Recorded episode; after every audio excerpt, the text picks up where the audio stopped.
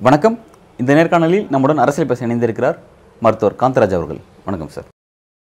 அண்ணாமலையினுடைய அந்த எண்மண் எண் மக்கள் அப்படின்ற அந்த நடைப்பயணம். அது நடைப்பயணமா இல்லை இல்லை பேருந்து பயணமா அப்படிங்கிறலாம் ரெண்டாவது. அதாவது பல கட்ட முயற்சிகளுக்கு பிறகு அவர் தொடர்ச்சியாக அதை இருக்காருங்கிறத நம்ம பார்க்குறோம். தற்போதைக்கு அவருடைய பயணம் அப்படிங்கிறது சேலம் மாவட்டத்தில் இருக்குது சேலம் மாவட்டத்தை அப்படிங்கிறது உங்களுக்கு வந்து நல்ல ஒரு பரிச்சயமான மாவட்டம். நீங்கள் அந்த ஊரை சேர்ந்தவர் அப்படிங்கிறதுனால அது அது சுற்றி பல்வேறு தகவல் கொடுக்குறாரு அவர். ஃபர்ஸ்ட் ஆஃப் ஆல் அவர் என்ன விஷயத்தை பேசுகிறார் அப்படின்னா குறிப்பாக சேலம் மாவட்டத்தில் அவரோட பயணம் அப்படிங்கிறது சேலத்தில் யார் அப்படின்னா சேலம் வந்து எடப்பாடி பழனிசாமி அவருடைய தொகுதி இருக்குது அவர் சொந்த ஊராக இருக்குது அதிமுகலேருந்து பாஜக உறவு பிரிஞ்சதுக்கு பிறகு கூட அந்த பகுதியில் அவர் எதிர்த்து பிரச்சாரம் எதுவும் பண்ணலை. எல்லா இடங்களையும் திமுக அட்டாக் பண்ணி தான் பேசுகிறத தவிர குறிப்பாக அந்த இடத்துல அதிமுகவையோ அல்லது எடப்பாடி பழனிசாமியோ குறிப்பிட்டு அவர் எதுவும் பேசலை. அதனால் தொண்டர்களே அப்செட் ஆயிட்டாங்க அப்படின்னு சொல்லி பாஜக தொண்டர்களே அப்செட் ஆயிட்டாங்க அப்படின்னு சொல்லி ஒரு செய்திகள் வெளியே இருக்குது எப்படி பார்க்குறீங்க? சொன்னதில் ரெண்டு விஷயம் என்னன்னா பாஜக தொண்டர்கள் அப்செட் நீங்கள் பாஜகவில் தொண்டர்கள் இருக்காங்களா கூலிக்கு வந்துட்டு போகிற பசங்க அவங்க எப்படி அப்செட் ஆவாங்க? அவங்க யாரை பற்றி பேசுறாங்கன்னு கூட அவங்களுக்கு தெரிஞ்சிருக்காது. எப்படிங்க எடப்பாடி பழனிசாமி பற்றி பேசுவார்? என்ன இப்போ அர்த்தமே இல்லாமல் சொந்த கட்சிக்காரனவே அவர் தாக்கி பேசுவார்? ஏன் சார் பேச மாட்டார்? அவர் தான் ஒரே கட்சி தானுங்களே. அதிமுக பாஜகவினுடைய ஒரு ஒரு பிரிவுக்கு வந்து பாஜக அண்ணாமலை தலைமையில் இருக்கும் பாஜக இன்னொன்று வந்து பழனிசாமி தலைமையில் இருக்கும் அதிமுக.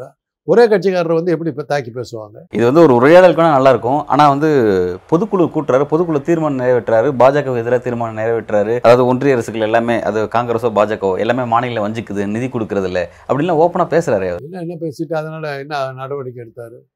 நிர்மலா சீதாராமன் அவர் கருப்பு கொடி காட்டினாரா எதிர்கட்சி தலைவர் தானே. பேரிடருக்கு அறிவிக்க மாட்டேங்கிற. என்ன நினச்சிக்கிட்டு இருக்க தமிழ்நாடு இலக்காரமாக போச்சுன்னு சொன்னாரா? இல்லை நிதி கொடுக்கலன்னா போராட்டம் நடத்துவேன்னு கருப்பு கொடி காட்டினாரா என்ன பண்ணார்? ஆள் அட்ரஸே இல்லையா. அந்த நேரத்தில் ஆளை காணும். இவருக்கு இவருடைய இவர் வச்சுக்கிறாரு சென்னையில். அந்த ஊரில் வெள்ளம் இல்லையா சேலத்தில் வரலங்கிறது வேற விஷயம். இவர் இருக்கிற ஊரில் சென்னையில் வருது வந்தது இல்லை வேணும் அதுக்காக காசு கேட்டுருக்கலாம்.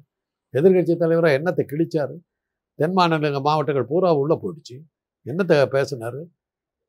ஏதாவது இருந்தால் ஒரு நடிப்புக்காக கூட அவர் வந்து வா- வா- வாய் தவறி கூட வந்து பாஜகவை எடுத்து பேசுறதில்ல. அவரை போய் எதிராளி எதிராளின்னு பேசு நீங்கள் எல்லாம் பண்ணுறது என்ன ஆக போகுதுன்னா யா- இந்த திடீர்னு யாரோ ஒருத்தர் ஒரு அதிகாரி தப்பாக புரிஞ்சுக்கிட்டு எதிர்க்க எதிர்க்க எதிர் பாஜக எதிர்த்துட்டாருன்னு நினச்சிக்கிட்டு அமலாக்கத்துறை வந்து ரெய்டு பண்ண போகுது. இதைத்தான் நீங்கள் பண்ண போகிறீங்க இதுதான் நீங்கள் பிளான் பண்ணுறீங்க பாவம் பழனிசாமி நினச்சா கஷ்டமாக இருக்குது. அவர் எவ்வளோ உயிரை கொடுத்து ரெய்டு வராமல் இருக்கிறதுக்காக பல்வேறு நாடகங்கள் நடிச்சுக்கிட்டு சமாளிச்சுக்கிட்டு உட்காந்துட்டு இருக்காரு. இப்படியெல்லாம் சொல்லி பாஜகவுக்கு ஒரு எதிராளிங்கிற மாதிரி காட்டி அவர் வீட்டில் ரெய்டு வர்றதுக்கு பா பா- இப்படி பிளான் பண்ணுறீங்க பாவம் ஐயோ, ஏங்க இப்படி பண்ணுறீங்க பாவம் அவரை விட்டுருங்க. அவர் அதுக்காக தான் ஒரு கட்சியில் ஒரு எதிர்க்கட்சி தலைவராக இருக்கிறதுக்கு காரணமே ரெய்டு வரக்கூடாதுங்கிறதுக்காக தான் ஒரு கட்சி பேரை வச்சுட்டு அவர் உட்காந்துட்டு இருக்காரு. ஒரு ஐ- ஒரு மூவாயிரம் பேருக்கு சோறு வேற போட்டுக்கிட்டு சொந்த செலவில் பொதுக்குழு உறுப்பினர்கள் பேரில் அது வேற செலவு பண்ணிக்கிட்டு இருக்காரு. இவ்வளவு எதுக்காக பண்ணுறாரு அதை பூரா ஒரே நிமிஷத்தில் கெடுத்துருவீங்க போட்டிருக்கு. பாஜகவை எதிர்த்து பேசுகிறாரு சரி இது நீங்கள் வந்து ஒன்றா இருக்கீங்க அப்படின்னு குறிப்பிடுறீங்க. பாஜகவோட உறவுல தான் இருக்காங்க நீங்கள் குறிப்பிடுறீங்க. அப்படி இருக்கும்போது அவர் எதுக்கு வந்து நாடாளுமன்றத்தில் நடந்த அந்த அத்துமீறல் விவகாரத்தெல்லாம் எதிர்த்து பொதுக்குழுவில் தீர்மானம்லாம் நிறைவேற்றுறாரு? அதுக்குள்ள தீர்மானம் போட்டார். நாடாளுமன்றத்தில் பேசுங்க. அவங்க ஒரு ஆமாம் அவர் எம்பி கிடையாது அவர் அங்கே பேச தம்பி துறையில் அவர் கட்சி தானே. பேச எடுக்கலாம் ஏன் பேசல? அங்கெல்லாம் அமைதியாக இருந்துட்டு அதாவது எங்கே குலைக்கணுமோ அங்கே குலைக்கல. சும்மா இருக்கிற நேரத்தில் வள்ளு வள்ளுன்னு குலைச்சிக்கிட்டு இருந்தால் என்ன அர்த்தம்? திருட வரும்போது குலைக்கணும். திருட வரும்போது அமைதியாக உட்காந்துட்டு அவன் போடுற பிஸ்கட்டை தின்னுபிட்டு அவன் போனதுக்கப்புறம் வள்ளு வள்ளுனாக்கா என்ன அர்த்தம்? நாடாளுமன்றத்தில் உங்கள் என்ன- வாயை திறந்து விட்டீங்க நீங்கள் என்ன பேசுனீங்க? அத்தனை கட்சிக்காரன்னு சொன்னான். பாஜகவே பயந்தாங்க. ஒருவேளை நிஜமாக இருந்தால் என்ன இருக்கும்? அதெல்லாம் பாவம் சில பேர் விஷயம் தெரியாமல் இருந்தது நாம் தான் அதை பண்ணோன்னு அதே அது சாமர்த்தியம். ஒரு கேள்வி கேட்டிருக்கலாம்ல அன்னைக்கு மோடி எங்கே போனார்?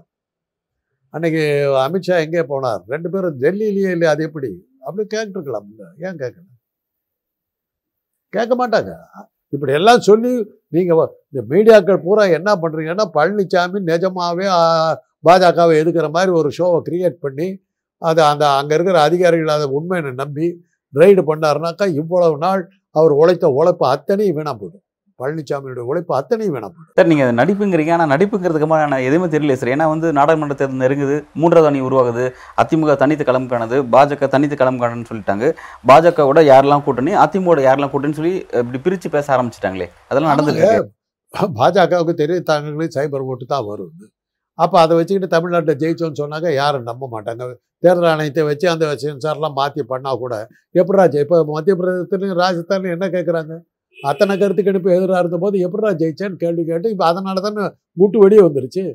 தேர்தல் தேர்தல் ஆணையம் ஓட்டிங் மிஷினில் தில்லுமுள்ளு பண்ணிடுச்சு நீங்கள் அப்புறம் தானே வெடி வந்துருச்சு. அது திட்டவட்டமாக நிரூபணம் ஆகிப்போச்சு இல்லை நான் சொன்ன குற்றச்சாட்டு இன்றைக்கி நிரூபணம் ஆகிடுச்சு இல்லை அது மாதிரி ஆகிடக்கூடாதுங்கிறதுக்காக தான் தன்னுடைய வெற்றியை நியாயப்படுத்துவதற்காக அவங்க செய்கிறாங்க தனி கூட்டணி வச்சுருக்காங்களாம் இவங்க வேறையாக நிற்பாங்களாம் அவர் வேறையா நிற்பாராம் அதில் பாஜகவை வந்து பழனிசாமி ரொம்ப தீவிரமாக எதிர்ப்பாராம் அதனால் பாஜக எதிர்ப்பு வாட்டுகள் ஓட்டுகள் பூரா பழனிசாமி கொடுத்துருவான். அதனால் திமுக வந்து பாஜக எதிர்ப்பு ஓட்டுகளை நம்பித்தான் திமுக இருந்து அது அது பூரா பழனிசாமிக்கு போயிட்டதுனால திமுக தோற்றுறது பாஜக வெற்றி அதிமுக பழனிசாமி வெற்றி அடைந்தார் அப்படிங்கிறத நியாயப்படுத்துவாங்க. அதுக்காக தானே இவ்வளோ ட்ராமா புரியலையா உங்களுக்கு? இல்லை இப்போ இது ட்ராமா தான் அப்படின்னா இப்போ சிறுபான்மையினருக்காக கட்சி நடத்தக்கூடியவங்க அதாவது மத சிறுபான்மையினரோ அல்லது சாதி ரீதியான சிறுபான்மையினரோ அஹ், பூ ஜெகமோகன் மூர்த்தியாக இருக்கட்டும் எஸ்டிபிஐ கட்சி தெகலான் பகவியாக இருக்கட்டும் இவங்கெல்லாம் வந்து எடப்பாடி பழனிசாமி சந்திக்கிறாங்க நம்ம கூட்டணி அமைக்க அமைச்சிக்கலாம் அப்படிங்கிறாங்க.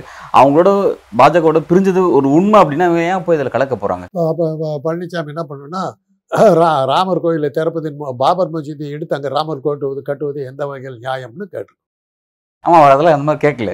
எப்படி இல்ல அவர் கேட்கல அப்படிங்கிறது நம்மளாம் குறிப்பிடுறோம். ஆனால் சிறுபான்மையர் ஓட்டு வேணுங்கிறாரு பாபர் மசீத்தை இடிச்சது அப்ப நியாயப்படுத்துறாரா? அப்புறம் எப்படி சிறுபான்மையினர் ஓட்டு போடுவாங்க? என்ன நினச்சிக்கிட்டு இருக்காங்கன்னா முஸ்லீம்களும் தமிழ்நாட்டு மக்கள்லாம் எல்லாம் அறவட்டைங்க முட்டாளுங்க காதலில் நம்ம எவ்வளோ பூசுறோம்னாலும் சொல்லிக்குவானுங்கன்னு நினச்சிக்கிட்டு இருக்காங்க. வேற என்ன? மக்களுடைய ஓட்டு தேவையில்லைங்க. ஒரு ஷோவை காட்டி இந்த நாடகத்தை வெற்றிகரமாக நடத்தி இப்போ நீங்கள் எல்லாம் இந்த மாதிரி கேள்வி கேட்குறத வச்சு அவன் நிஜமாக எதிர்த்து போட்ட மாதிரி அதனால் மக்கள் அப்படியே ஆதரவு திரண்டு பழனிசாமிக்கு ஓட்டு விழுந்ததாகவும் அதனால் திமுக தோத்ததுனா அதனால தான் நாங்கள் ஜெயிச்சோங்கிறதுக்கு ஒரு ட்ராமாவுக்கு இவ்வளோ ரிகர்சல் நடக்குது. இப்போ ரிகர்சல் நடந்துக்குது ஷோ வந்து எலெக்ஷன் ஒரு வேளை நடந்தால் இந்த ஷோ வந்து நாடகம் அரங்கேறும். இந்த நாடகம் வந்து எலெக்ஷனுக்கு முன்னாடி அரங்கேறும். அரங்கேறி அதனால தான் வெற்றி இதெல்லாம் சொல்லி இது பண்ணுவாங்க. எலெக்ஷனுக்கு முன்னாடியே அரங்கேறிடுமா? ஆமாம்மா. எலெக்ஷனுக்கு முன்னாடி அவங்க பிரிஞ்சதை காட்டி திட்டவட்டமாக காட்டணும்ல. காட்டினதுனால ஒரு அப்புறம் ஒரு கருத்து கணிப்பு வரும். திமுகவை விட அதி பழனிசாமி தலைமையில் இருக்க அதிமுக பாஜகவை எதிர்ப்பதில் தீவிரம் காட்டுகிறது. ரெண்டாயிரத்தி முந்நூற்றி ஐம்பத்தி ஏழு பேர் உண்மை என்று நம்புகிறார்கள். திமுக தான் அதிகமாக காட்டுகிறது. இரநூறு பேர் அப்படின்னு போட்டு ஒரு கருத்து கணிப்பு. மக்கள் அதன் அந்த அடிப்படையில் ஓட்டு எண்ணிக்கை வரும். ஆஹ் அது அதனால் திமுக அதிமுகவை தான் நிஜமான பாஜக விரோதி அப்படின்னு மக்கள் நம்பியதால் அபரிமிதமான வெற்றி பாஜக கிடை அதிமுக கிடைத்து அதனால் பாஜக தமிழ் அதிமுக வெற்றி அடைந்தது. அப்புறம் வந்து ஜெயிச்சதுக்கப்புறம் ஜெயிச்சது ஜெயிச்சது கணக்காட்டிட்டாக்க அப்புறம் பார்லிமெண்ட்டில் போய் அவங்களோட கூட்டு சேர்த்துக்கிறது என்ன இஷ்டம் ஒன்றும் பிரச்சனை இல்லை. இப்போ எவ்வளவும் நாடகம் தான் அப்படின்னு குறிப்பிட்டீங்கன்னா அந்த நாடகத்தை மெய்ப்பிக்கிற மாதிரி பொது இடங்களில் மோடி எதிர்த்து பாஜகவுடைய கொள்கை எதிர்த்துனால வாழ்த்து பேசுறதா இருக்கட்டும் அல்லது அண்ணாமலை வந்து இப்போ சேலத்தில் நடைப்பயணம் பண்றாரு அங்கே வந்து எடப்பாடி பழனிசாமி எதிர்த்து பேசுறது அதெல்லாம் செய்யலாம்ல ஏன் செய்யாம அது சந்தேகமா அந்த இடத்துல வச்சுக்க பழனிசாமி கருப்பு கொடி காட்டியிருக்கலாம்ல பழனிசாமி அண்ணாமலை வரக்கூடாதுன்னு எதிர்ப்பு கொடி காட்டியிருக்கலாம்ல பாஜகவுடைய பெ- பெரிய விரோதியாச்சு அவங்க பட் அவர் வந்து அவரெல்லாம் பெரிய ஆள் ஆக்கிவிட கூடாது அப்படின்றதுக்காக அவர் ஒதுங்கிறாரு மாதிரி ஏன்னா மீடியா கேட்கும்போது கூட அவரை பத்திலாம் கேட்காதீங்க. ஏங்க அதனாலதான் அவரை பெரிய ஆள் ஆக்கிடக்கூடாது மோடியை கேட்டவன் ஆக்கிடக்கூடாது அமித்ஷாவை வந்து பகிச்சிக்க கூடாது அதனால தான் அதெல்லாம் செய்ய மாட்டார் விட்டுருக்கு அவ்வளோதான் இல்ல ஆக்சுவலா மோடி அவரை பெரிய ஆளாக்க கூடாது அதே மாதிரி மோடியும் கெட்டவராக்க கூடாது அமித்ஷாவும் நாளா கெட்டவன் ஆக்கிடக்கூடாது அதனால தான் அவர் வெளியே சொல்ல மாட்டார். கடைசி வரலும் வெளியே சொல்ல மாட்டார். ரகசியமாக வச்சிருப்பார். ஆனால் நம்ம நினச்சிக்கணும். பா பழனிசாமி எதுக்குறாரு? நாங்களாம் நினச்சிக்கணும். இல்ல அதான் சார். இப்ப வெளியில வந்து ஒரு இப்படி ஒரு டாக் இருக்கு. அது ஒரு நாடகம் சொல்லி சொல்றாங்க. அஹ் முதல்வர் கூட சொல்லிட்டு ஓப்பனாவே சொல்லிட்டாரு. நாடகம் தான் நடத்துறாங்கட்டாங்க அந்த அது நாடகம் இல்ல அது உண்மைதான் அப்படிங்கிற மாதிரி சில சம்பவங்கள்லாம் செய்யலாம் ஏன் சம்பவங்களே டச் பண்ண மாட்டேன் ஏடா கூடமா நான் தான் திருப்பி திருப்பி சொல்றேங்களே. ஒருவேளை ஏதோ ஒரு அதிகாரி அதை நிஜம் நம்பி ரெய்டு பண்ணிட்டானா கதி என்ன வருது இத்தனை நாள் அவர் நடத்தின மோடி சொல்லாம ரைட்டுக்கு வந்துருவாங்களா சார். அமித்ஷா சொல்லாம யாரோ ஒரு அதிகாரி தப்பா புரிஞ்சுக்கிட்டு நிஜமாவே பழனிசாமி எதுக்குறார் போல் இருக்கு நினச்சிக்கிட்டு ரைடு வந்தாருனாக்கா நீங்கள் வந்து காப்பாற்றுவீங்களா எவ்வளோ ஜாக்கிரதையாக இருக்கார். ஒரு சின்ன சந்தேகம் கூட வரக்கூடாதுங்கிறதுல அவ்வளோ ஜாக்கிரதையாக இருக்கார். உங்களால் தாங்க அவர் பேர் கெடுது. பாஜக எதிராக இருக்காரு? எதிராக இருக்காருன்னு. இவங்க பே- உங்க இப்ப இந்த இந்த பதிவை பார்த்துட்டு யாரோ ஒரு அதிகாரி சீரியஸாக எடுத்துக்கிட்டு ரைடு போனாக்கா அவருடைய கதி என்ன ஆகும்? எதுக்காக கட்சி நடத்திக்கிட்டு இருக்காரு? எதுக்காக எதிர்க்கட்சி தலைவராக இருக்கிறாரு பழனிசாமியினுடைய ஒரே லட்சியம் வந்து ரைட்ல தப்பிக்கிறது தானே. அப்படி இருக்கும்போது ஒரு மூவாயிரம் பேர்த்துக்கு சோறு போட்டுட்டு உட்கார வச்சுக்கிட்டு இருக்காரு. பொதுக்குழுன்னு ஒரு கட்சி ஒன்று வச்சுக்கிட்டு இருக்காரு. மூவாயிரம் பேர் வச்சுருக்காரு. எதுக்காக வச்சுக்கிட்டு இருக்காரு? ரெய்டுக்கு பயந்து தானே வச்சுருக்காரு. நமக்கு அது ஆகிடக்கூடாதுங்கிறது இப்படியெல்லாம் பேசி அவர் வந்து ரெய்டில் மாட்டி விட பார்க்குறீங்களே நியாயமாங்கிறதா என் கேள்வி. பாவங்க பழனிசாமி விட்டுருங்க விட்டுருங்க பிளேஸ் விட்டுருங்க சார் இப்போ இது அவ்வளோ நாடகம் தான் அப்படின்னு நீங்கள் குறிப்பிடுறீங்க. தேர்தலுக்கு பிறகு தேர்தல் வெற்றிக்கு பிறகு நாளைக்கு அவங்களோட போய் நாடாளுமன்றத்தில் கூட்டணி அமைச்சுப்பா நீங்கள் குறிப்பிடுறீங்க. நாளைக்கு அப்படி ஒரு ஸ்டாண்ட் எடுத்தாங்கன்னா அது உண்மையிலேயே தொண்டர்களுடைய அந்த உணர்வை பாதிக்காதா? அதிமுக தொண்டர்களோட உணர்வு. ஓட்டு போட்டால் ஜெயிக்க போகிறாங்க திருப்பி திருப்பி அடுத்த தப்ப பேசுகிறீங்க எலெக்ஷன் நேர்மையாக நடந்ததுன்னா ஒரு இடத்துல ஒரு சீட்டு கூட அவங்களால ஜெயிக்க முடியாது. இப்போ மத்திய பிரதேசத்தில் ஜெயிச்சாங்க. ராஜஸ்தானில் ஜெயிச்சாங்க. சத்தீஸ்கரா என்னது அந்த ஒரு அந்த சத்தீஸ் சத்தீஸ்கர்ல. மூணு பே மூணு இடத்துல ஜெயிச்சாங்க. அதனால் காங்கிரஸ் ஒன்றும் மோசமான தோல்வி இல்லை. ஒட்டுமொத்த வாக்குகளையும் கூட்டி பார்த்தாக்க தெலுங்கானாவும் இது மிசோரமையும் சேர்த்து கூட்டி பார்த்தா பாஜகவை விட பத்து லட்சம் வாக்குகள் அதிகம் காங்கிரஸ் கூட தான். காங்கிரஸுக்கு தான் அதிகம். இருக்குது. மக்கள் ஆதரவு அவங்களுக்கு தான் இருக்குது. ஆனால் அந்த சீட்டா மாத்திர திறமை வந்து பாஜகவுக்கு இருக்குது. என்ன பிரயோஜனம்? தேர்தல் ஆணையத்தை கையில் வச்சிருக்கிறதுக்கு இதை விட என்ன ஆதாரம் வேண்டியிருக்குது உங்களுக்கு? அதே வந்து பாஜக தெலுங்கானாவில் எப்படிப்பட்ட தோல்வி? ரெண்டே சீட்டு வாங்குறாங்க. அந்த இடத்துல இரநூறு சீட் இருக்குதுன்னா நூற்றி எண்பது சீட்டில் வெற்றி பெற ஒரு கட்சி. அந்த பார்டரில் இருக்கிற ஊரில் ரெண்டே கட்சியில் ஜெயிக்கிற அளவுக்கு கேவலமாக எப்படி இருந்தது? அவ்வளோ பெரிய வித்தியாசம். பத்து லட்சம் வாக்குகள் வித்தியாசம் எப்படி வந்தது?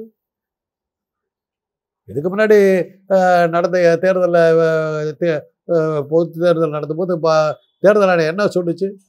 அதிமுக கூட்டணிக்கு திமுக கூட்டணிக்கு டூ பாயிண்ட் ஃபைவ் பர்சன்ட் தான். எவ்வளோ சாமர்த்தியமாக சொன்னாங்க?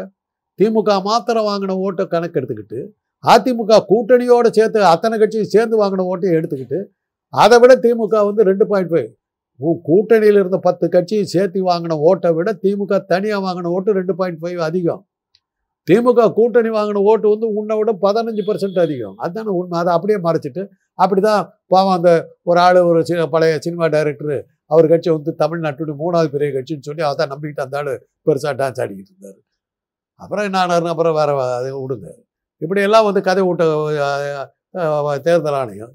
இன்றைக்கி அதை தான் பண்ணிக்கிட்டு உட்காந்துக்கிட்டு அது இன்றைக்கி அதனால தான் அந்த அந்த ஸ்டண்ட்டெல்லாம் இப்போ புரிஞ்சு போச்சு இல்லை ராஜஸ்தானில் கேட்குறாங்க எப்படியா ஜெயிச்ச? மத்திய பிரதேசத்தில் கேட்க எப்படி ஜெயிச்சாங்கிறாங்க? சத்தீஸ்கரில் கேட்குறாங்க எப்படி ஜெயிச்ச? தே இந்த இது இன்றைக்கி வந்து கேட்குறாங்க வாக்கு எந்திரத்துக்கு எகேன்ஸ்டாக இன்றைக்கி வந்து இது பல்வேறு வகையான தீர்மானங்கள் போடப்படுது. அது ஒரு இயக்கமாக மாறப்போகுது. ஓகே நம்ம அந்த விஷயத்தை பற்றி பேசணும்னு நினைக்கிறேன் சார். தனியாக அதை பற்றி பேசணும்னு நினைக்கிறேன். இப்போ இந்த பக்கத்தில் வந்து எலெக்ஷனில் பொறுத்த வரைக்கும் தமிழ்நாடை பொறுத்த வரைக்கும் வாக்கு வங்கி பாஜகவோட வாக்கு வங்கி எங்கே இருக்குன்னு பார்த்தா அது வந்து இந்த கொங்கு மண்டலங்களில் திருப்பூர் கோவை சேலம் அந்த பகுதிகளில் அவங்களோட வாக்கு வங்கி இருக்குங்கிறது நமக்கு புரியுது. அதே இடங்களில் தான் அதிமுக வாக்கு வங்கி ரொம்ப ஸ்ட்ராங்காகவே இருக்குது அப்படி இருக்கும்போது ரெண்டு பேரும் வெவ்வேறு அணியில் போட்டியிடும்போது அந்த வாக்குகள் பிரியுமே அது எப்படி இவங்க ஒன்றா கேப்சர் பண்ணுறதை தவற விடுறாங்க? அதிமுக வந்து அங்கே வந்து அதிக ஓட்டு வாங்கும். அவங்களுடைய ஓட்டு தாங்க இவங்களுக்கு கொடுத்தது சரி அப்படின்னா பாஜக ரொம்ப மோசமாக தோத்துருக்கு. ஏற்கனவே அவங்களுக்கு வாக்கு வங்கி குறைவு சீனிவாசனுடைய வெற்றி எப்படி வந்தது? வானதி சீனிவாசன் கமலஹாசன் எப்படி தோக்கடிச்சாங்க உலகத்துக்கே தெரிஞ்ச விஷயம். நாலு மணி வரையிலும் கமலஹாசன் பத்தாயிரம் வாக்குகள் லீடிங் நாலே கால் மணிக்கு வானதி சீனிவாசன் வெற்றி. ஆண்டவன் சொல்கிறான் அருணாச்சலம் செய்கிறான் அவ்வளோதான் அங்கே அமித்ஷா சொன்னார் இங்கே தேர்தல் ஆணையம் முடிவு எடுத்துருச்சு. கமலுக்கு தெரிஞ்சு போச்சு இதுக்கு மேலே போனால் நம்ம வீட்டில் ரைடு வரும். என்னத்துக்கு ஒன்று அவர் போயிட்டார். அவ்வளோதான் இப்போ அதே போல் இப்போ இந்த எலெக்ஷனில் ரெண்டாயிரத்தி இருபத்தி நாடாளுமன்ற தேர்தல் தமிழ்நாட்டில் அப்படி தான் நடக்கும்? இந்த தமிழ்நாட்டை பொறுத்தவரை அவங்க ஜெயிக்கிறத பத்தி கவலைப்பட மாட்டாங்க ஆனால் தோத்தாங்கன்னா ஒரு மோசமான தோல்வினா அது அவங்க வந்து ஆட்சியை பத்தி அவங்க கவலைப்படல. இல்லை சார் ஏன்னா இப்போ மோடி இவர் அண்ணாமலை சொல்றாரு எல்முருகன்லாம் சொல்றாங்க எங்களுக்கு இருபத்தஞ்சு சதவீத வாக்கு வங்கி இருக்கு தமிழ்நாட்டில்னு சொல்லி பேசிட்டு இருக்காங்க. அதை கொஞ்சமாவது நிரூபிக்கிற மாதிரியே கொஞ்சம் எலெக்ஷனில் வாக்கு வங்கி பெற்றிருந்தா தான் நாளைக்கு பேச முடியும். இதெல்லாம் ஏன் இருபத்தஞ்சுன்னு சொல்றாரு? எழுபத்தஞ்சு பர்சன்ட் இருக்குதுன்னு சொல்லிட்டு வாய் பிடிச்சதும் மாங்காய் பிடிச்சதும் சொல்லிட்டு போக வேண்டியதானே ஏங்க கேட்குறவன் கேனையனாக இருந்தாக்க எதை வேணாலும் பேச கேழ்வர்களை நெய் வடியத்தான் செய்யும். நம்மளையெல்லாம் கேனையன்னு அவங்க நினைக்கிறாங்க. அதை பற்றி அது அதை நாம் கேனையும் இல்லைன்னு நமக்கு தெரியும். நம்ம எவ்வளோ பெரிய கேனையன்னா மோடியும் அமித்ஷாவையுமே வந்து பிரதம மந்திரி எல்லாம் வச்சுக்கிட்டு இருக்கிற அளவு கேனையனுங்க நம்ம. அதுக்கு மேலே இதை விட ப்ரூவ் பண்ணுமே இந்தியர்கள் ஒரு ஒரு அறிவுக்கு அவங்களுக்கு சம்மந்தமே இல்லைங்கிறது இதை விட என்ன இருக்குது? உதாரணம். அதனால் அதான் அவங்க அண்ணாமலை பேசுறதால நம்ம கேட்க வேண்டிய அவசியமே இல்லை. இப்போ தேர்தல் முடிவு வந்து அது எழுதி வைக்கப்பட்ட முடிவு. தென்னாட்டை பொறுத்தவரை விந்திய மலைக்கு கீழே அவங்க ஆட்சி வரத்தை பற்றி அவங்க கவலையே பட்டுக்கல. அப்படியே ஜெயிச்சா என்ன எடுப்போகுது ரவி மாதிரி ஒரு கவர்னர் போட்டால் முடிஞ்சு போகுது. என்ன பண்ணிட முடிஞ்சது? இப்போ திமுக தான் ஜெயிச்சது. ரவி ஆளை விடுறாரா? எதையும் செய்ய விடாமல் தடுத்துக்கிட்டே தானே உட்காந்துருக்கு ஒண்டி ஆளாக தடுத்துக்கிட்டு இருக்காங்க. எட்டு கோடி மக்களையும் தண்ணி காட்டுறான்ல அந்த ஒண்டி ஆள். கவர்னருங்கிற பேரில். ஆனா அப்பப்போ சுப்ரீம் கோர்ட் ஏதாவது குட்டு வச்சுட்டே இல்ல என்னத்தை குட்டு வச்சு என்னத்தை கிழிஞ்சு போச்சு? ஏன்னா தலை வீங்கியா போச்சு? ஏ நீ உளறிட்டு இருக்காத போயா? எல்லாம் ஒன்று வேறு ஆஃப்டர் ஆல் ஜட்ஜி அப்படின்ட்டு போயிட்டாரு என்ன பண்ணிட்டு அண்ணாமலையோட அடுத்த கட்டமா வந்து அந்த பயணங்களில் அவர் பல இடங்களில் அரசியல் பேசிட்டு இருக்காரு. அவர் அரசியல் முழுக்க முழுக்க திமுக எதிர்த்து தான் பேசுறாரு. குறிப்பா திமுகவுக்கு இங்கே இருக்கக்கூடிய மக்களுக்கு வேணுங்கிற விஷயங்களை செய்கிற அளவுக்கான ஒரு தெளிவான ஒரு பொருளாதார கொள்கை உருவாக்க தெரியல. கடன் தான் வாங்கி வச்சிருக்காங்க. ரொம்ப மோசமாக நடத்திட்டு இருக்காங்க. அதுவும் தமிழ்நாட்டில் சாதி போன்ற ஏற்றத்தாழ்வு நிலவரத்துக்கு காரணம் திமுக அரசு தான். திமுக அரசு மட்டும்தான். அதிமுக குறிப்பிடல. திமுக மட்டும்தான் குறிப்பிடுறாங்க. ஆனால் அதிகபட்சம் அதிமுக அங்கே ஆட்சியில் இருந்திருக்கு. அதிமுக டச் பண்ணாமல் அப்படியே திமுகவே காரணம் பண்ணி பேசுகிறாரு இந்த கருத்துக்களை எப்படி பார்க்குறீங்க வேற என்ன? ஐம்பத்தி ரெண்டாம் வருஷத்துல இருந்து பேசுற பேச்சுங்க இன்னும் சொல்லப்போனால் ஆயிரத்தி முந்நூறு ஆண்டுகளுக்கு முன்னாடி திருஞான சம்பந்த காலத்திலேருந்து பேசுகிற பேச்சு. என்னைக்கு சனாதனம் வெற்றி பெற்றது சமணர் பண்டிகையான தீபாவளி அவன் தான் கொண்டாடிட்டு இருக்கிறான். அது இந்துக்கள் பண்டிகைன்னு கொண்டாடுறான். பௌத்த மத சின்னமான பிள்ளையாரை வந்து முழு முதற் கடவுள்னு ஏற்றுக்கிட்டு உட்காந்துட்டு இருக்கிறான். இன்றைக்கி கூட பாருங்கள் ராமங்கிற ஒரு பிற்பட்ட சமுதாயத்தை சேர்ந்த சத்திரியனுக்கு கோயில் கட்டிக்கிட்டு உட்காந்துட்டு இருக்கான். அது ஒரு ஐயர் தான் பூஜை போட போகிறான் சனாதனம் என்னைக்கு ஜெயிச்சது? என்னைக்கு ஜெயிச்சது? இன்றைக்கி இருக்கிற கடவுள்களில் பிரம்மனை தவிர மிச்சம் மூணு பேருமே நான் பிராமணன் கிருஷ்ண யாதவன் ராம சத்திரியன் சிவபெருமான் வந்து பட்டியலினத்தை சேர்ந்தவர். அது முருகனுக்கும் அவங்களுக்கும் வே- ச- சனாதனத்துக்கு சம்மந்தமே கிடையாது. பிரம்ம ஒருத்தன் தான் பார்ப்பான் அவனுக்கு கோயிலும் கிடையாது விழாவும் கிடையாது. எங்கே இருக்குது சனாதனம்? இன்னைக்கு ராமர் கோயிலுக்கு வந்து கட்டி வைக்க போகிறாரு சத்திரியங்கிற பேக்வேர்டு கம்யூனிட்டியை சேர்ந்த ஒரு ஆளை வந்து பூஜை போட போகிறோம் ஃபார்வேர்டு கம்யூனிட்டி இருக்கிற பார்ப்பான் இதை விட என்ன அதுதான் திராவிட இயக்கத்தினுடைய வெற்றி. நீ தலைகளை நின்னாலும் ஜெயிக்க முடியாதுப்பா. இந்த பூமி திரா திராவிட சம சித்தாந்தத்துக்கு என்ன இது இங்கே நீ வரவே முடியாது. நீ எல்லாம் ஆட்டம் போட்டாங்க ஓ, என்ன எச் ராஜா இருந்தார் எஸ் வி சேகர் இருந்தார் இன்றைக்கி என்னாச்சு? அண்ணாமலைங்கிற ஒரு பேக்வர்ட் கம்யூனிட்டி தானே வந்து உட்காந்துருக்குற நீ தானே தலைவராக இருக்காரு யாருக்காக ஆரம்பித்த கட்சி? பார்ப்பனர்களுக்காக ஃபார்வர்டு கம்யூனிட்டிக்காக ஆரம்பித்த கட்சியில் யார் உட்காந்துருக்குற அண்ணாமலைங்கிற பேக்வர்ட் கிளாஸ் சரி இந்த இடங்கள்லாம் மாற்றம் நடந்தால் கூட முக்கியமான போஸ்டிங்கு அந்த அதிகார மட்டம் அந்த ஐடியாலஜியை நிறைவேற்றுறது சில கொள்கை விஷயங்களை முடிவு பண்ற இடத்துல வந்து ஃபுல்லாவே அவங்க தான் இருக்காங்க. ஆட்சியில் உட்காந்ததுனால தாங்க அதை செய்ய முடியுது. அதில் தானே அவங்க தப்பிச்சுக்கிட்டு இருக்காங்க. தேர்தல் ஆணையரை கேடு வச்சுட்டு இருக்காங்க. சில நீதிமன்ற நீதிபதிகளை கேடு வச்சுட்டு இருக்காங்க. அமலாக்கத்துறையை கேடு வச்சுட்டு இருக்காங்க. அதை தவிர வேற என்ன இருக்குது? அந்த திமிர் இருக்கிறதுனால தானே வந்து சேலத்தில் இருக்கிற விவசாயிகளை வந்து இந்த ஜாதி பேரை சொல்லி அமலாக்கத்துறை அதிகாரிகள் வந்து நோட்டீஸ் அமிச்சா? அந்த கொழுப்பு. இது ந- நம்மள மேல பிற்படுத்தப்பட்டவர்கள் அதை பொங்கி எழுணும் வாடா பார்த்துக்கலாம் ஒரு கையுக்கு என்ன ஆகுது? பிற்படுத்தப்பட்ட ஒரு மக்களையே வந்து ரெண்டா பிரிக்கிற ஆட்கள் தான் இன்னைக்கு வந்து படமெல்லாம் எடுத்து விட்டுக்கிட்டு இருக்காங்க. அவங்க ஜாதிக்காரர்கள் அது மாதிரி பண்ணிக்கிட்டு இருக்காங்க. அவன் என்ன பண்றது? அவன் நம்மளை ரெண்டு பேர்த்தையும் பிரித்து வச்சுக்கிட்டு அவன் ஜா- ரத்தம் குடிச்சிக்கிட்டு இருக்கிறத ஆதரித்து ஆதரிச்சு தானே இன்றைக்கி இன்னைக்கு வந்து ஒரு ஆளை தூக்கி தள்ள வச்சுக்கிட்டாருங்கிற ஒரு ஃபிலிம் டைரக்டர் அவர் என்ன படம் எடுத்தார்? பிற்படுத்தப்பட்ட மக்களே ரெண்டாக பிரித்தார் அதில் பாப்பானை பற்றி ஒரு வார்த்தை கூட எடுக்காம படம் எடுத்தார்ல. அது மாதிரி இருக்கும்போது அவங்க ஆட்டம் போட்டுக்கிட்டு தான் இருப்பாங்க. என்ன பண்ணுறது? அண்ணாமலை சேலத்தில் தன்னுடைய நடைப்பயணத்தில் இன்னொரு விஷயத்தை குறிப்பிடுறாரு. குறிப்பாக அந்த ராமர் கோள் விவகாரத்தை தமிழ்நாட்டு தொடர்பு இருக்குன்னு சொல்லி குறிப்பிடுறாரு. ராமருக்கும் தமிழ்நாட்டுக்கு ஒரு நெருங்கிய தொடர்பு இருக்குது குறிப்பாக அந்த ஓமலூர் பகுதியில் அவர் நடைபயணம் பண்ணுறாரு அங்கே ஓமலூர் மண் வந்து ராமர் வந்து வைகுண்டம் போறதுக்கு இங்க இருந்தா வந்து ஒரு ஒரு ஆன்மீகவாதி ஒரு யாகம் நடத்தினாரு. அதன் காரணமா இருந்து மூணு மைல்ல தாங்க வீடு. சொர்க்கம் அங்கதான் இருக்குதா? ஐயா என்ன இளம் இது தெரியாம நான் இங்க வந்துட்டு அடா அண்ணாமலை இது தெரியாம போச்சுப்பா. சொர்க்கத்தை விட்டா நான் சென்னைக்கு வந்துருக்கிறேன். ஐயோ ஓமலூர்ல இருந்து மூணாவது மைல். என் பள்ளிக்கூடம் ஓமலூர் ரோட்ல தான் இருக்குது. லிட்டில் ஹை ஸ்கூலு அது கிறிஸ்தவ பள்ளிக்கூடம். அப்ப அதான் சொர்க்கம் போடுது பரவாயில்லையா? அண்ணாமலைக்கு ரூட்லாம் தெரிஞ்சுக்குது என்ன பஸ் போதான் சொர்க்கத்துக்கு அண்ணாமலை ஏதாவது ட- இது ரூட் வச்சிருக்காரா? பஸ்ஸுக்கு விட்றாரா ட்ரெயின் விட்றாரா அதில் என்ன டிக்கெட்டு சார்ஜ் கிரிஜ் சொன்னால் அது வா- வாங்கிக்கலாமே. சொர்க்கத்துக்கு டிக்கெட் வாங்கிக்கலாமே. ராமருக்கும் தமிழருக்கும் என்ன தொடர்புன்னு கேட்குறாங்க. ராமர் வைகுண்டம் சென்றடைய சரபங்கா முனிவர் யாகம் நடத்திய மண் ஓமலூர் மண். இங்க வந்து அந்த அவரோட யாகம் நடத்துனது காரணமாக அவர் இங்கேருந்தான் வைகுண்டம் போயிருக்காரு. அதனால் தமிழ்நாட்டுக்கும் ராமருக்கும் ஒரு நீண்ட தொடர்பு இருக்கு அப்படிங்கறத அவர் குறிப்பிடுறாரு. அவர் வந்து ராமர் ராமர் வைகு- ராமர் வைகுண்டம். போனது இங்க இருந்தா போனாரு ராமர் வைகுண்டம் சரையு நதியில் விழுந்து செத்து போயிட்டான்னாங்க. சரையு நதி இப்போ ஓமலூர்ல தான் ஓடுதா? தெரியலையே. நம்மள புதுசா சொல்றாரு. சரபங்கா முனிவர் நடத்துற அந்த யாகம் சொல்லி குறிப்பிட்டு. அந்த யாகம் வளர்த்தி அதை அப்போ சரையு நதி வந்து நான் வந்து உத்தரப்பிரதேசத்தில் ஓடுதுன்னு நினைச்சேன். கடைசியில் பார்த்தா இங்கே ஓடுது அது. ஏன்னா அதில் விழுந்தா தற்கொலை பண்ணிட்டு செத்து போட்டாராம் அப்படிதான் செத்தாங்க அவர். அண்ணாமலைக்கெல்லாம் பதில் சொல்கிறதெல்லாம் அர்த்தம் இல்லை. ஆனால் சேலத்தில் சில தொடர்புகள் உண்டு. எப்படின்னு கேளுங்க. சேலத்துலேருந்து சேலத்திலிருந்து கொஞ்சம் தூரத்தில் பொய்மான் கரடு இருக்குது. ஒரு மலை இருக்குது. ஒரு ஆய ஒரு ஆயிரம் அடிக்குள்ளார இருக்கும் அவ்வளோதான் அது. ஒரு குன்று. ரோடு ஹைவேஸ் நாமக்கல் போகிற ரோட்டில் இந்த இந்த பக்கம் நின்று பார்த்தோம்னா அந்த மலை இதில் வந்து ஒரு பாறை பிளந்துருக்கும் இந்த ரெண்டாக பிளந்து அது ஒரு கோகமாக தெரியும். தெரியும் இவ்வளோதான் அது ஒரு பத்தடி அகலத்துக்கு தான் அந்த பிளவு இருக்கும். இங்கேருந்து கீழே வந்து பார்த்தோம்னா அது உள்ளேருந்து ஒரு மான் பார்க்குற மாதிரி தெரியும். மஞ்சள் கலரில் ஒரு மான் பார்க்குற மாதிரி தெரியும். கிட்ட போய் பார்த்தோம்னா ஒன்றுமே இருக்காது. அது எங்கேருந்து அந்த நிழல் விழுந்து அது பொய்மான் கரடுன்னு பேர் அந்த இடத்துக்கு. இன்றைக்கி அந்த ஹைவேஸ் எல்லாம் போட்டு அந்த இடத்தையே காணாமல் அடிச்சுட்டானுங்க இந்த போர்டையும் எடுத்துக்கிட்டானுங்க முதல்ல அந்த போர்டு இருக்கும். இந்த இடத்துல இருந்து பார்த்தால் மான் தெரியும். அது வந்து அந்த மாரிச மான் அங்கே தான் இருந்தது. அங்கே தான் வந்து ராமர் வேட்டையாடினார். மாரிசனை கொண்டது அங்கே தான் அப்படிங்கிற மாதிரிலாம் அந்த கதையெல்லாம் இருந்தது. அது ரெண்டாவது இந்த பக்கம் வந்தீங்கன்னா கொஞ்சம் தள்ளி நான் நாமக்கல் ரோட்லேருந்து ஆத்தூர் ரோடு பக்கமாக வந்தீங்கன்னா அயோத்தியா பட்டினம் இருக்குது. அங்கே பெருமாள் கோயிலில் ராமருக்கு கோயில் சேலை இருக்குது தமிழ்நாட்டில் வேறு எங்கேயுமே ராமருக்கு ஆஞ்சநேயர் கோயிலில் வந்து ஆஞ்சநேயருக்கு முன்னாடி பரிதாம நின்றுட்டு இருப்பார் ராமர் அவ்வளோதான் அந்த ஒரு இடத்துல தான் கொஞ்சம் கௌரவமாக ஒரு மூணு பேரை ராமர் லட்சுமி சீதை வச்சு அயோத்தியா பட்டம் இது அதனால் சேலத்துக்கு கொஞ்சம் தொடர்பு இருக்குதுன்னு சொல்லலாம். ராமாயண கதைக்கு வால்மீகி ராமாயணத்துக்கான கதைக்கு. ராமன் வந்து இலங்கைங்கிறதே வந்து இங்கே இருக்கிறது இல்லைங்க. வால்மீகி எழுதின இலங்கை வந்து மத்திய பிரதேசத்தில் இருக்குது. அவங்க ஓடத்தில் ஏறி அந்த பக்கம் போகிறாங்க குகன் அங்கே தான் சந்திக்கிறாங்க. ஓடத்தில் ஏறி ஆற்றை கடந்துட்டு அதோட முடிஞ்சு போகுது. அங்கே தான் பர்ணசாலை இருக்குது பஞ்சவடி இருக்குது கிஷ்கிந்தாவெல்லாம் அங்கே தான் இருக்குது.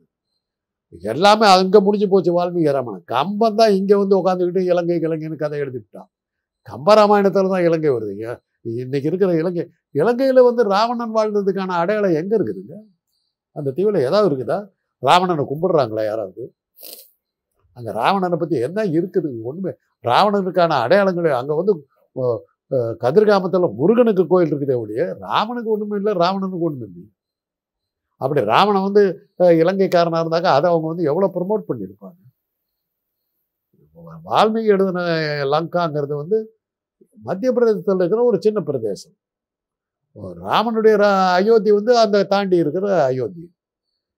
அங்கேருந்து கொஞ்சம் தூரத்தில் வந்தாங்க அந்த ஆற்றை கடந்தாங்க. ஆற்றை கடந்த உடனே இருக்கிற இடம் தான் பஞ்சவழி பர்ணசாலை எல்லாம் அங்கே இருந்தது. அதுக்கு பக்கத்தில் இருக்கிறது தான் கிஷ்கிந்தா. எல்லாமே வடக்கோட முடிஞ்சு போகுது. இதெல்லாம் வந்து நம்ம எக்ஸ்பிளைன் பண்ணிட்டு போகலாம். பட் அண்ணாமலைக்கு இதெல்லாம் புரியுமா? அந்த அளவுக்கு மூளை இருக்குதான்னு எல்லாம் தெ- அது ஒரு சந்தேகம் இருக்குது. அவருக்கு அதெல்லாம் தெரியறதுக்கு சான்ஸ் இல்லை. ஏதோ கூட்டு போன விட்டத்தில் தாவன கதையாக ஏதோ ஒரு பதவி கிடச்சி போச்சு உளறிட்டு இருக்காரு உளரெல்லாம் கேட்டுக்கிட்டு இருக்கிறது நானும் பதில் சொல்ல வேண்டியது எனக்கு வந்தது. ஏதோ அது பாலையா தான் சொல்லுவார்.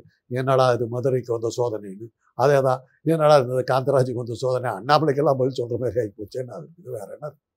பல்வேறு கேள்விக்கு நேரம் ஒதுக்கி உங்களுடைய நேர்காணல் வழங்கி மிக்க நன்றி.